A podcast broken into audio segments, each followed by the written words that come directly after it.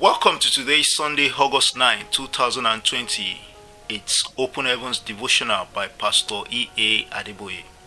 Our topic for today is Listen to the Spirit. I'll be reading Galatians chapter 5, verse 25 as our memory verse. If we live in the Spirit, let us also walk in the Spirit. 1 Samuel chapter 15, verse 22 to 23 will be our Bible text. And Samuel said, Had the Lord has great delight in burnt offerings and sacrifices, as in obeying the voice of the Lord. Behold, to obey is better than sacrifice, and to hearken than the fat of rams. For rebellion is as the sin of witchcraft, and stubbornness is as iniquity and idolatry. Because thou hast rejected the word of the Lord, he hath also rejected thee from being king. Many times the Spirit is speaking to us, but only those who are sensitive hear and obey. If the Holy Spirit dwells within you, He would co- be, keep communicating with you through whispers. You may feel it was just your mind, but believe me, it is the Holy Spirit, so listen. As a Christian, you need to get accustomed to the voice of God and recognize when He is nudging you in a particular direction. Knowing this can save you a lot of trouble.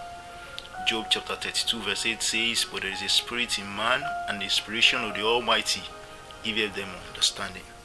If the Spirit of God is urging you to pray, do so immediately.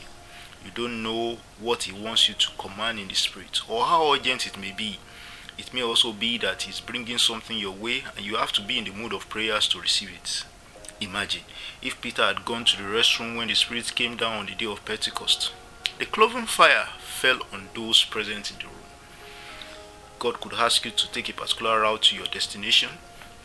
He could ask you to wear a particular garment or shoe. Listen and obey immediately.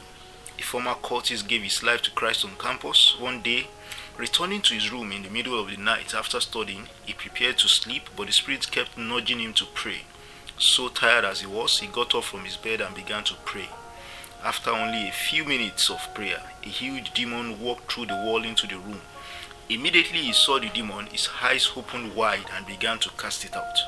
The demon started going backwards, brushing against the leg of the brother's roommate, who was sleeping on his own bed.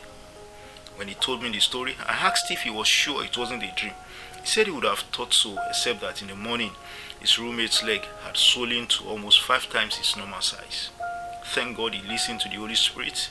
Imagine what would have happened if that demon had met him sleeping and touching his head. Learn, our action point for today is learn to recognize the voice of the Holy Spirit and obey it immediately.